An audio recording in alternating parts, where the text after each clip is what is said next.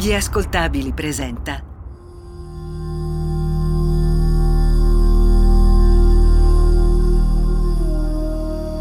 Demoni urbani, il lato oscuro della città.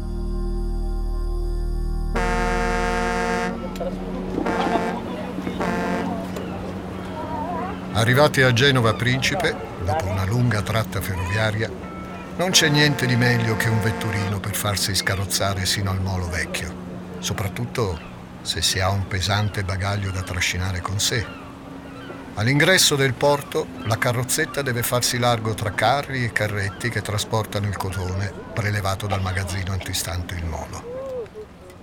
Già, lo sapevate? A Genova, nel 1903, transitava già il 90% del cotone trasformato nell'intera Italia. Al Mandraccio, la zona interna al molo vecchio, si riuniscono, proprio come una mandria, tutte le piccole imbarcazioni governate da barcaioli al soldo di trasportatori e privati. È qui che si fa accompagnare l'uomo che è appena arrivato nella città della lanterna. Scaricare quell'enorme pacco avvolto da un panno blu dalla carrozza alla barca presa in affitto con relativo barcaiolo non è impresa facile. Una mancia in più val bene l'operazione. Un giretto in barca per vedere il porto, questo il motivo della richiesta. Certo che ce ne sono di tipi strani in giro. Un giro nel porto di sera, quando ormai non si vede più niente. Oh, se paga, allora va bene.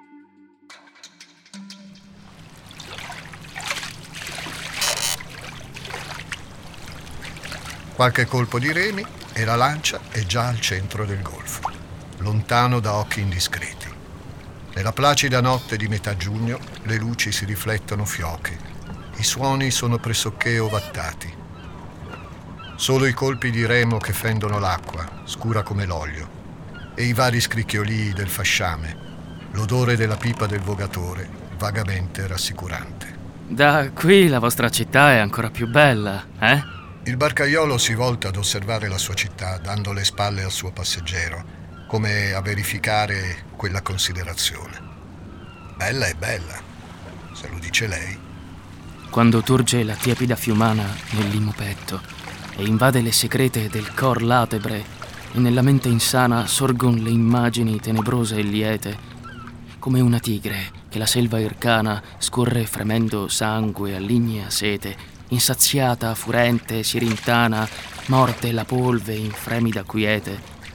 Tal l'ira nel mio cuor rugge vendetta, e il bel sereno della mente o tenebra d'una nube sanguigna e maledetta. È la voce del viaggiatore, quella che sentite.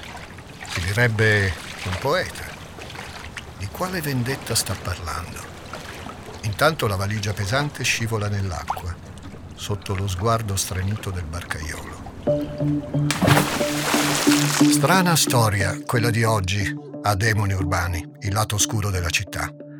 Sono Francesco Migliaccio e in questa puntata vi porterò nei meandri del porto di Genova, una città nella città, in un'epoca lontana, distante, il 1903. Un'epoca nella quale vivono tuttavia le stesse emozioni di oggi, gli stessi vizi e le apparenti virtù di una società che fa solo finta di essersi affrancata dal perbenismo e una morale maschilista dura a morire. E finché parliamo di perbenismo, di morale, voi direte poco male. Ma se, a causa di queste cattive convinzioni e pregiudizi, si arrivasse sino al delitto più grave, quello per il quale non vi è redenzione, almeno per la vittima, l'omicidio, sareste sempre di quest'idea?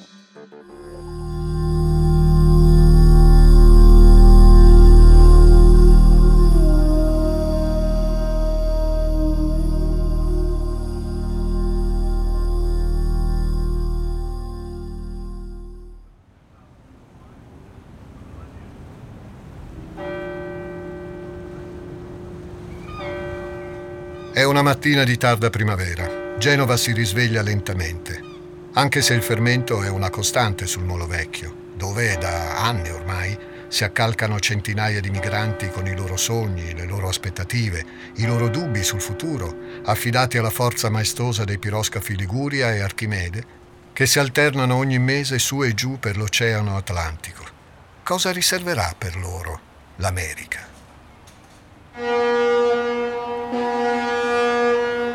Il porto di Genova è una piccola città, dicevamo, una struttura impreparata alla gestione di questa nuova merce, molto richiesta in certe aree del mondo.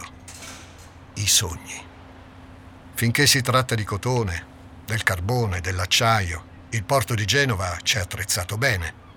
Il carbone, ad esempio, viene trasportato da innumerevoli minuscole chiatte che girano in continuazione tra la rada, dove si fermano le navi più grandi, e il molo nuovo, dove viene scaricato per essere poi caricato sui treni, anch'essi a vapore. Pensate che è solo da una trentina d'anni che la città ligure è connessa con la ferrovia alle principali città del regno, Torino e Milano. A comporre quello che nei sussidiari scolastici verrà battezzato il triangolo industriale italiano. Ma quello all'ombra della lanterna è anche un luogo che si apre a perdita d'occhio, il porto più importante d'Italia, e che diventa impotente di fronte alle migliaia di emigranti che vengono da tutto il paese con pochi stracci e gli occhi colmi di speranza.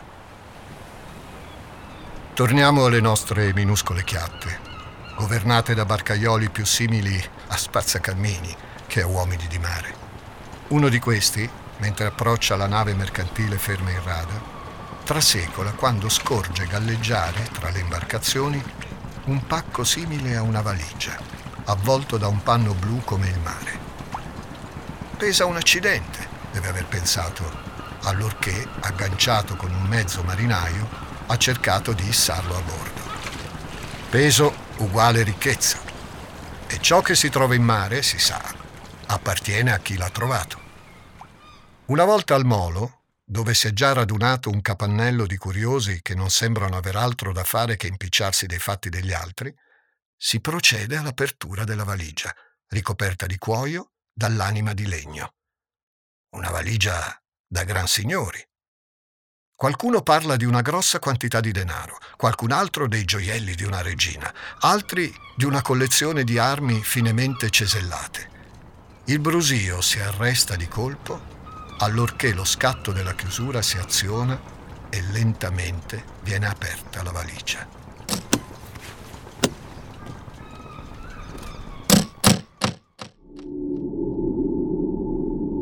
Qualcuno si allontana con la mano alla bocca, altri non ce la fanno e danno di stomaco. Una donna sviene tra le braccia del marito. Una guardia si fa largo disperdendo la folla. Genova, fine giugno 1903. Una mano, un piede, una testa, un torace. Il cadavere di una donna. Di una donna fatta a pezzi. Riposta con cura e cautela in mezzo alla naftalina come qualcosa da proteggere dai segni del tempo. La testa, i piedi, il torace finemente scarnificato, le mani, tutto ben riposto come i pezzi di un puzzle. L'orrore negli occhi di un'Italia che sta per congedarsi dal proprio paese per inseguire un sogno che si chiama America.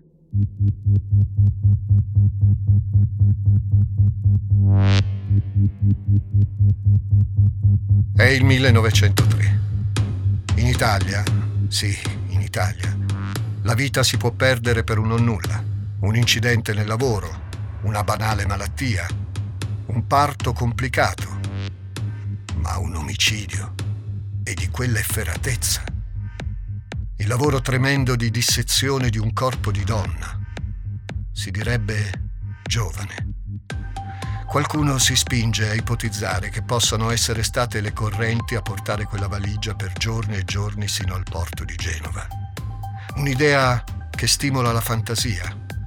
Altri subito collegano la cosa al mito che in quegli anni riempie le cronache. Jack lo squartatore. Un po' improbabile che la valigia del serial killer che sta spargendo terrore a Londra possa aver fatto un viaggio per mare attraverso il Tamigi, circunnavigando Francia, Spagna, Portogallo, ripassare dallo stretto di Gibilterra, salutare i vicini francesi di Marsiglia e infine arrivare senza visti portuali a Genova. Eh? Che ne pensate?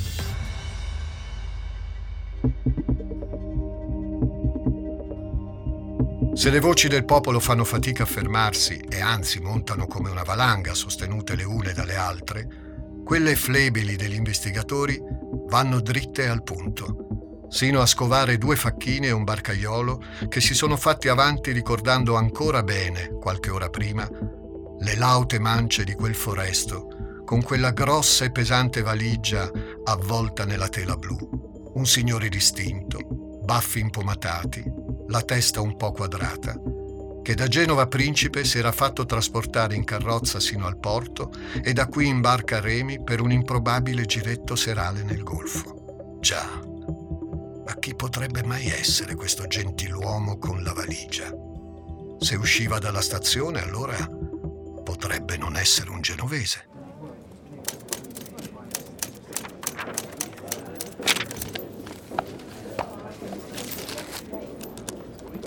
Alla questura di Milano arrivano tutti i giorni lettere di ogni tipo. Denunce, lamentele, delazioni e sì, anche lettere anonime.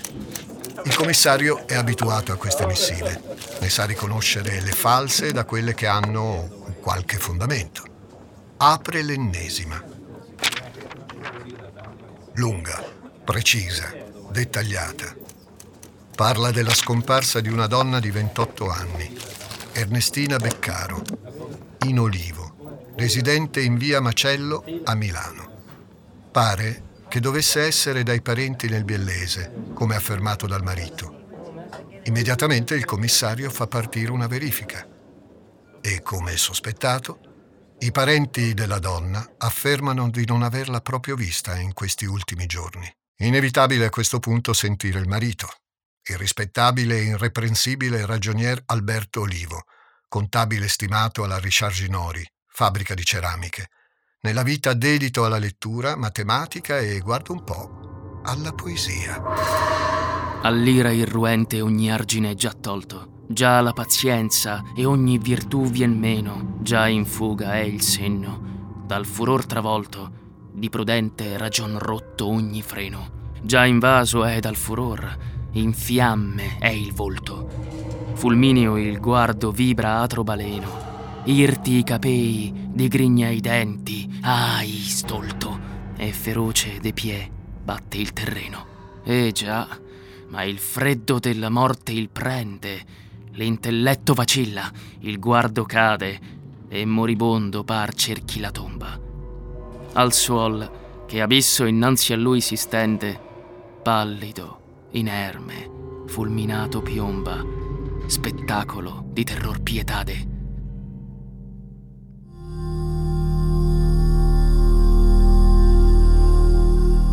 Demoni urbani, il lato oscuro della città.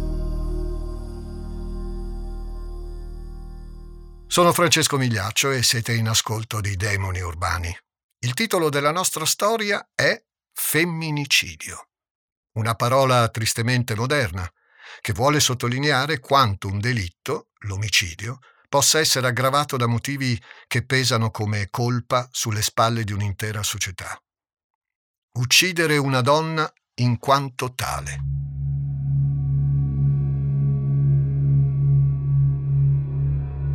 Abbiamo una valigia, rinvenuta nel porto di Genova, e il cadavere di una donna, o di ciò che ne rimane, al suo interno. Un delitto avvenuto più di un secolo fa, nel quale, oltre all'orrore delle circostanze, emerge anche un carattere più ammirevole, quello della vittima che, ormai lo avrete capito, è proprio la povera scomparsa, Ernestina Beccaro. giovane moglie dello stimato contabile Alberto Olivo. Una donna che non faremmo fatica a definire coraggiosa, consapevole, intelligente. Conosciamola meglio. Ernestina Beccaro viene da Biella, che alla fine dell'Ottocento è una terra di lavoro duro, soprannominata grazie alle sue manifatture tessili la Manchester italiana. Troppa fatica per la giovane Ernestina. E vorreste darle torto? Meglio cercare fortuna in una grande città come Milano. Ma c'è un problema. Ernestina è semi-analfabeta, come moltissimi altri italiani e soprattutto italiane.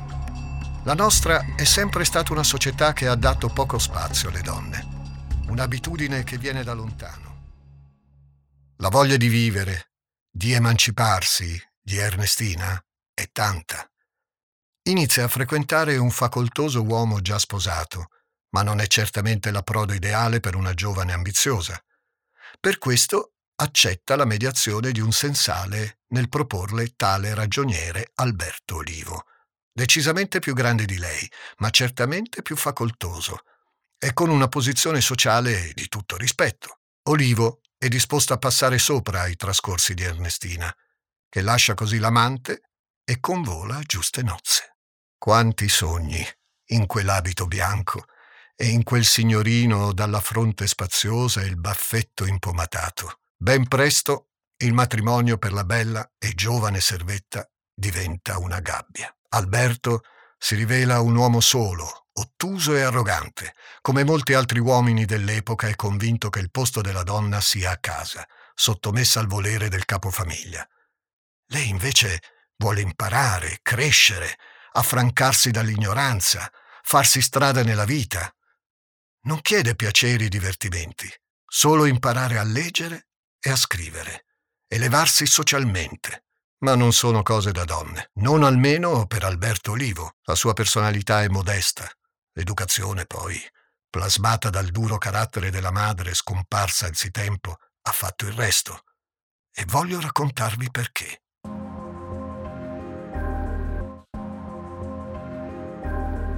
Alberto Olivo nasce a Udine, negli anni dell'Unità d'Italia, da una benestante famiglia di commercianti.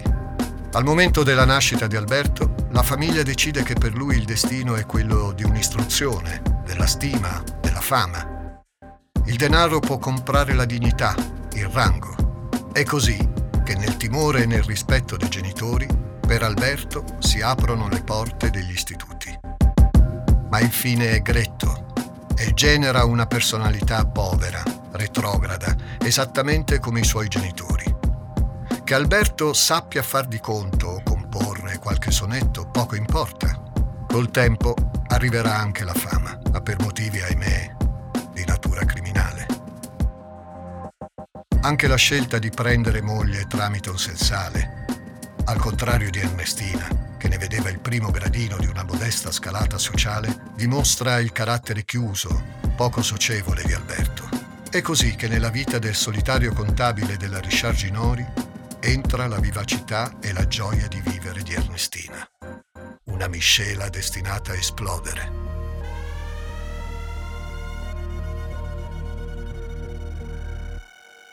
Ernestina proprio non ci sta a restare a casa.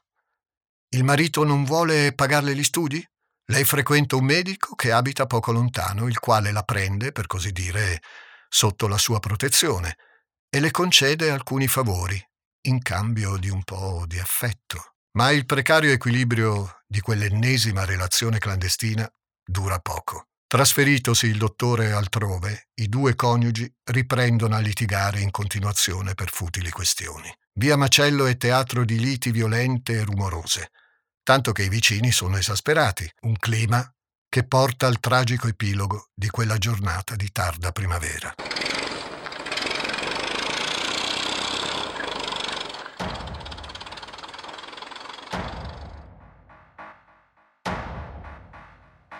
Alberto Olivo si sveglia di soprassalto nel cuore della notte. È madido di sudore. Sarà il caldo o forse un peso sullo stomaco. Deve essere una febbre improvvisa, si convince. Chiama la moglie. Vuole, pretende che si alzi, che gli prepari qualcosa di caldo, come dovrebbe fare qualunque donna devota al marito. Ma Ernestina sta dormendo. Alle urla del marito risponde con un'imprecazione per essere stata svegliata. Lo manda al diavolo.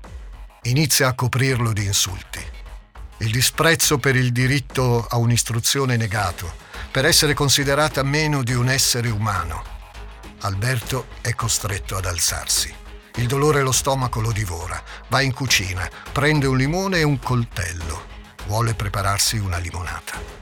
Ma dall'altra parte della casa Ernestina è un fiume in piena. riversa tutta la sua insofferenza nei confronti di quel marito inutile e stolto. Si sentono insulti che oggi passerebbero inosservati, parole forti come cretino e infine l'offesa sopra la quale non è possibile nella mente contorta di Alberto Olivo non reagire. Tua madre è una vacca, comprenderete anche voi che è troppo l'intollerabile insulto rivolto alla povera mamma che guarda costantemente il contabile da lassù. Alberto lascia cadere il limone sul tavolo. Resta nella sua mano il coltellaccio. Un urlo soffocato. Ernestina giace cadavere. Vedete, questa storia è accaduta 115 anni fa. Eppure ancora oggi sono tante troppe le uccisioni che hanno alla loro origine l'odio nei confronti delle donne e la difesa delle loro libertà. Quella di Ernestina Beccaro è la vicenda di una donna che amava la vita e che desiderava migliorarsi. Una femminista ante litteram potremmo definirla, ma c'è un altro personaggio in tutta questa storia che svolge un ruolo importante. Ed è la società italiana, forse il secondo colpevole dopo l'omicida materiale.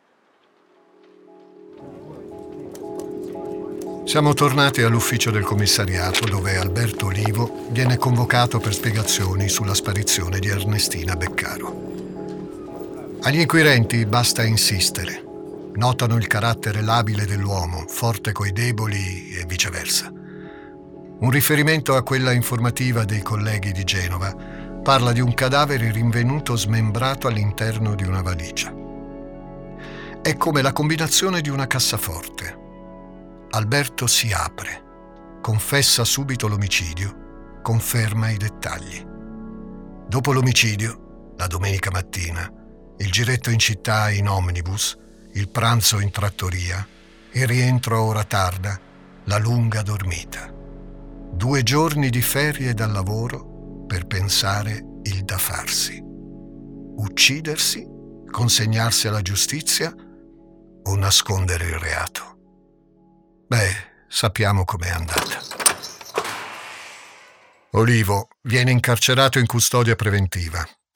Inizia un processo che fa parlare tutti i giornali.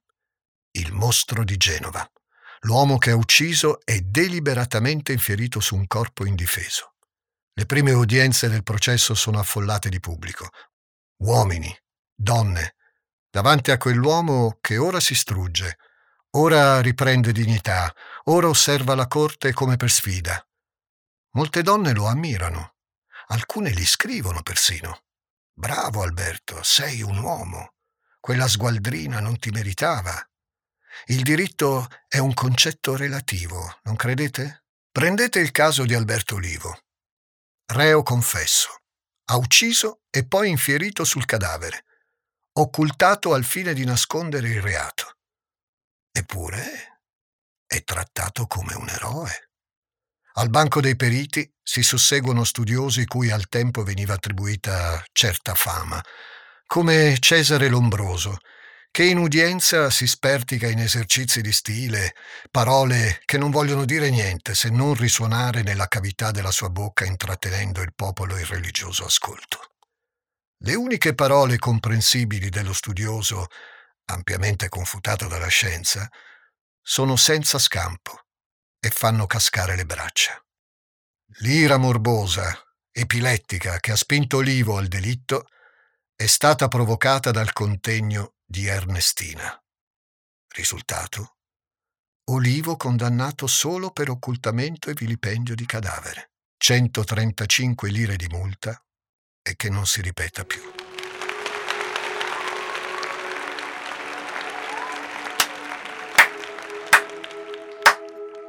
Ma sì, sì, fatemi applaudire a questa corte al perito Cesare Lombroso, a queste signore che invece di un sano pomeriggio al tè con le amiche decidono di andare in tribunale a combattere la noia del pomeriggio, che scrivono lettere di ammirazione per Alberto Olivo, povero uomo, così sfortunato a incontrare la rozza Ernestina Beccaro, pace all'anima sua. Applausi, sì, applausi a una società che appare già vecchia nel suo incedere, che si arrocca a principi di pezza, marci dentro, mentre i suoi figli minori l'abbandonano cercando fortuna in America. Non vi sovviene nulla che non sia proprio della nostra contemporaneità. Il tempo scorre. Olivo risponde a una lettera delle tante ammiratrici che dichiarano il loro amore per lui. È una star, a quanto pare. Se avesse avuto Instagram, avrebbe sicuramente postato l'immagine di una valigia. La valigia sul letto è quella di un lungo viaggio. Risposato con una fan docile e sottomessa, Alberto Olivo muore nel 1942.